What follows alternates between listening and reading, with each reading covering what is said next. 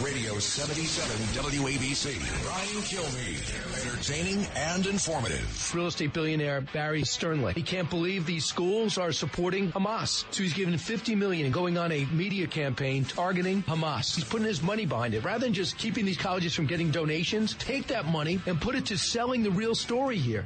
Brian Kilmeade. Weekdays 10 to noon after and Friends in the morning. Talk Radio 77 WABC.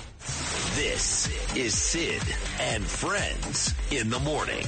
But you say he's just a friend. Oh, you're my best friend. 77 WABC. There are 136 hostages still being held by Hamas in Gaza right this moment. Some of those people are dead. Two of them are babies. About 20 of them are young women. And it has been a hundred days since they disappeared beneath the earth's surface in Gaza. In those a hundred days, thanks to those hostages who have been released and thanks to the intrepid work of journalists in Israel and across the world, we have learned a great deal about what the feminists of the world are choosing largely to ignore.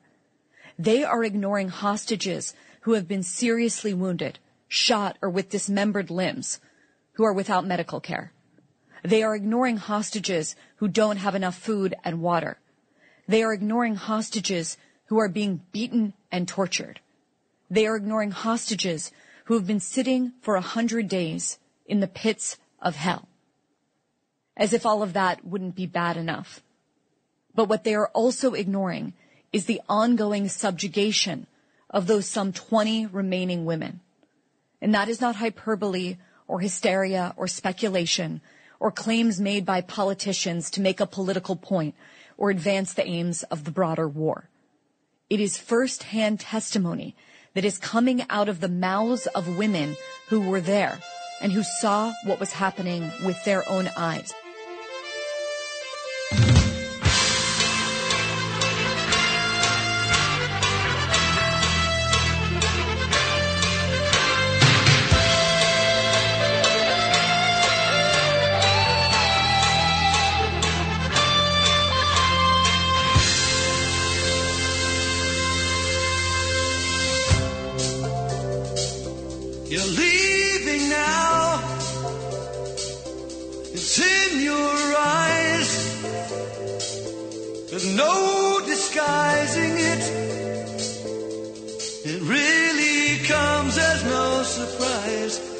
To find that you planned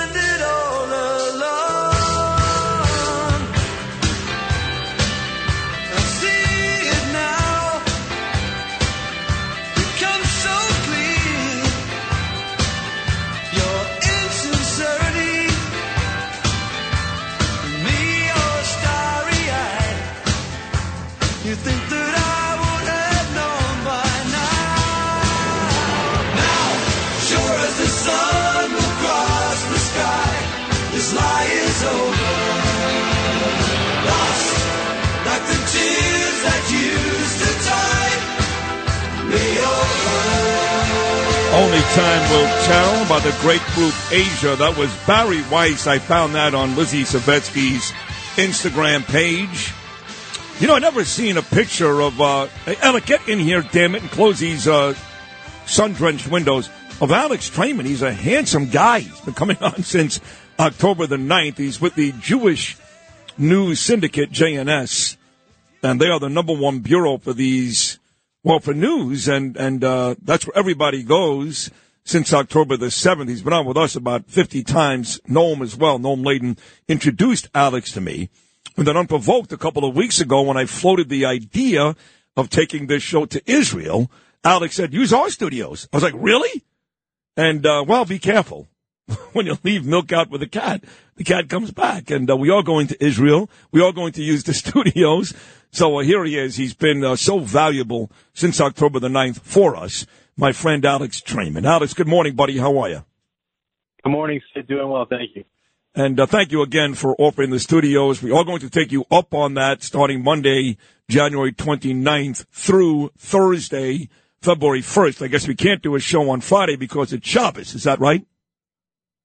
Yeah, it'll be better to do Monday through Thursday. Right. Okay. Because if you're going to be here, you should come to my house for Friday night dinner. Oh, how about that? Now, how far do you live from the studios? Uh, close to the studio. You're close. And then how far are the studios from like uh, central Jerusalem? We're in Jerusalem. Yeah. So we're Yeah, you don't want to give Right away too the- much. You're so funny. Look at you. You're not giving. Good. I'm glad you're not. You know, uh, and and I want I want to ask you some serious questions because my wife Danielle is coming. My two kids are coming too. My daughter's coming from London to meet us, and uh, you know they're a little nervous. I'm not. Uh, I'm ready to go, but they're a little nervous, and my wife is starting nervous about my children being there. Uh, is there any reason to be nervous if you're in Jerusalem, like we're going to be doing these shows? Uh, Jerusalem is, is quiet now, uh, you know, and you, people are just, uh, they're comfortable with the dangers that they're used to. When I go to America, people tell me to be careful on the New York City subway system. Right. So. it's true. I mean, I was with somebody yesterday and they said just that. They go, you're safer in Jerusalem than you are in New York right now. I think there's something to be said for that. Okay, you do. Good. Well, that's good news. Well, you heard Bari Weiss uh, talking there about the hostages. You know, I read something this morning, Alex, that said that uh, Israel, even their intelligence, was a little off on the amount of tunnels and the mileage of tunnels. In fact, they may be about 200 miles short from what they initially thought Hamas had built underground, maybe 350 miles. And long story short, it looks like Hamas has really built something that even Israel could not have figured out. Is that fair to say? Incredible intelligence failure uh, to not understand the depths of the the tunnel system that was being built. You know, and you can when you understand how much how, how extensive the tunnel network is. You know how many years it took to build that, how much money and how much uh, how many tons of concrete and other materials went into to building that. Uh, incredible intelligence failures. They've blocked up so many uh, tunnel shafts, entrances to tunnels, and destroyed so many miles of tunnels, and yet there's still so many more miles of tunnels. And and also, what's important to understand is that we're learning now, just in the last several weeks, that Hezbollah to Israel's north uh, in southern Lebanon has also built a very, very extensive tunnel network that previously it wasn't believed that they had. Oh, wow. I didn't know that. So, you know, you said incredible intelligence failure, and the overwhelming majority of Israelis believe that Bibi Netanyahu will be done once the war is over because they failed on October the 7th, and now you're saying they have failed since because there's miles and miles of tunnels they didn't know about in both the north and the south. Just so you know, I'm on record. I like Bibi a lot, and uh, I feel badly if he does go, but based on all these, as you just called them, intelligent failure, intelligence failures, it does seem a little difficult to believe that he, amongst others, would keep their jobs. No? Right, and I think that one of the one of the risks here is that uh, everybody's going to look to Netanyahu and and try to throw him under the bus while they try to sink their their teeth in and protect their own positions because this isn't just the failing of the prime minister and the the prime minister his his understanding of intelligence is only as good as the amount of information that's reaching his desk. Uh, so the question is, well, what happened in the in the intelligence gathering networks and in the security system? Like all of this information should have been on record and, and it should have reached Netanyahu. Apparently, it didn't, or so he says. Um, with Netanyahu, it's it's more than just the failing. You know, really, the society has got very divided in the last uh, period. We had four elections in five years. Uh, no, five elections in four years. Sorry, and uh, you know we had these judicial reform protests in the summer. Hundreds of thousands of people came out in, in a few of these protests. Um, and Israelis unified after October 7th, and we've yet see that all the same elements that tried to divide the society in the months and years leading up to October 7th, they're still at it. Uh, and it's it's clear that Israel really needs uh, a unifying force at its head. And at this point, uh, it's it's hard to imagine that Netanyahu has done so much great for the state of Israel, uh, diplomatically, economically, uh, that he at this point can be that unifying force.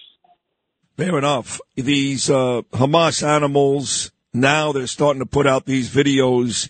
You knew they were coming, right? I mean, initially Mia Shem looked okay and she said, please get me home. But you knew it was just a matter of time before they started to include some really nasty stuff. And this uh, young lady, Noa Argamani, who was uh, taken on a motorcycle into Gaza, we'll never forget her face, was uh, there with two men, and uh, the three of them were on this video. And then, not long after that video came out, maybe a day, we find out that both of the men in that video are dead. Now, Hamas, they made Noa go on camera and say, well, the Israelis killed him. The Israelis dropped bombs on buildings and they killed them. We know that's not true. We know Hamas killed them.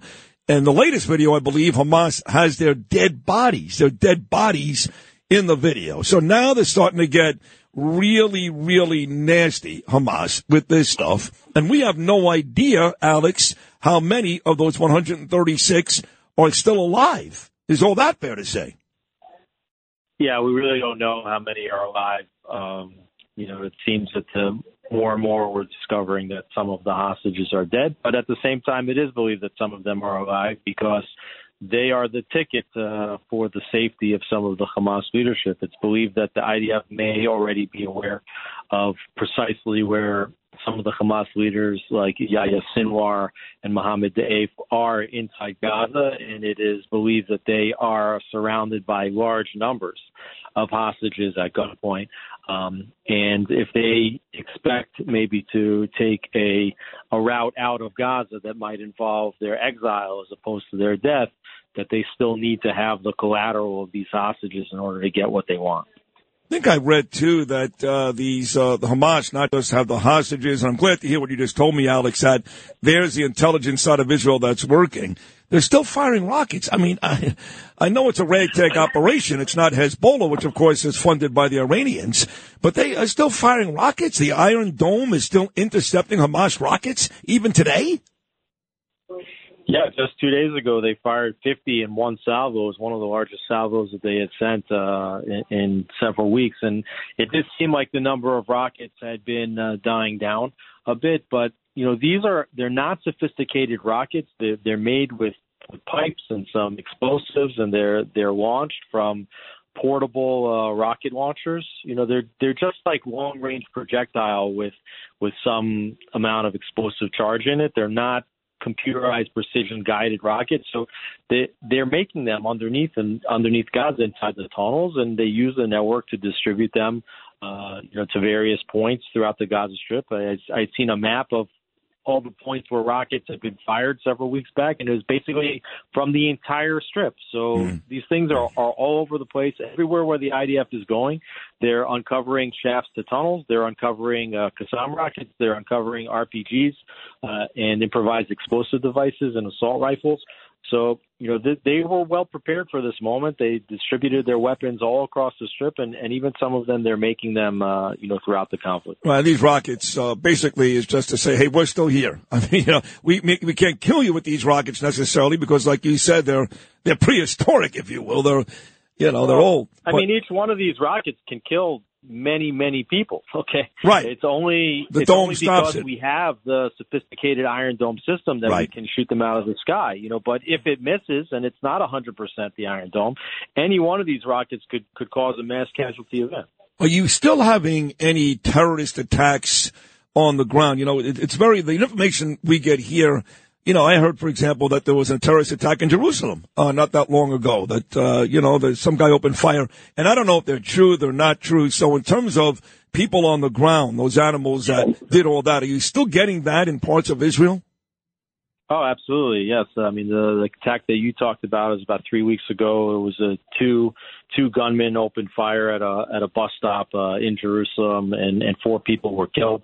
Um, just uh, two days ago, there was a terror attack in the city of Ra'anana, uh, which is north of Tel Aviv, and there were there were two two terrorists and and one of them uh started stabbing people and they then also uh carjacked the vehicle and and ran it into a, a group of pedestrians and uh, one person was killed and about 13 others injured several seriously. So yeah terror is uh it's a big it's a big risk uh, still, and there's a lot of anti-terror operations going on uh, in Judea and Samaria. um, and the risk that the you know, the rest of the the country could could also erupt in terror as we've seen in the past. Well, you and I will talk quite a bit uh, leading up to the trip, which is still 11 days away. And when I'm there, of course, I'll see you every day at your studios. Again, JNS, thank you, Alex.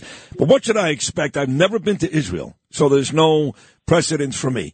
Uh, when I land in Tel Aviv early that Sunday morning, one day before my show, Monday afternoon in Jerusalem, should I expect to see armed people, not just at the airport, but streets all over Tel Aviv and Jerusalem? I mean, uh, guys with guns just about everywhere. What should I expect to see No. when I get to my hotel?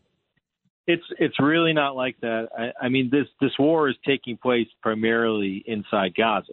Okay, and uh, you're not going to be inside Gaza unless we're able to arrange something. I don't know if we'll, we'll be able to pull it off, but and I don't know if you'd want to go. But uh, in, Well, well, well I do. I, case, I you do know that the uh, the tour guide with the organization that is sending us uh, is making it mandatory that I go to the the music festival, that I go to those kibbutzes. So I will be in, in those areas. Yes. Yeah, you'll see the proximity uh, of these areas to the Gaza Strip, but but most of the armed conflict is taking place inside Gaza, and it doesn't impact Israeli civilians in any way.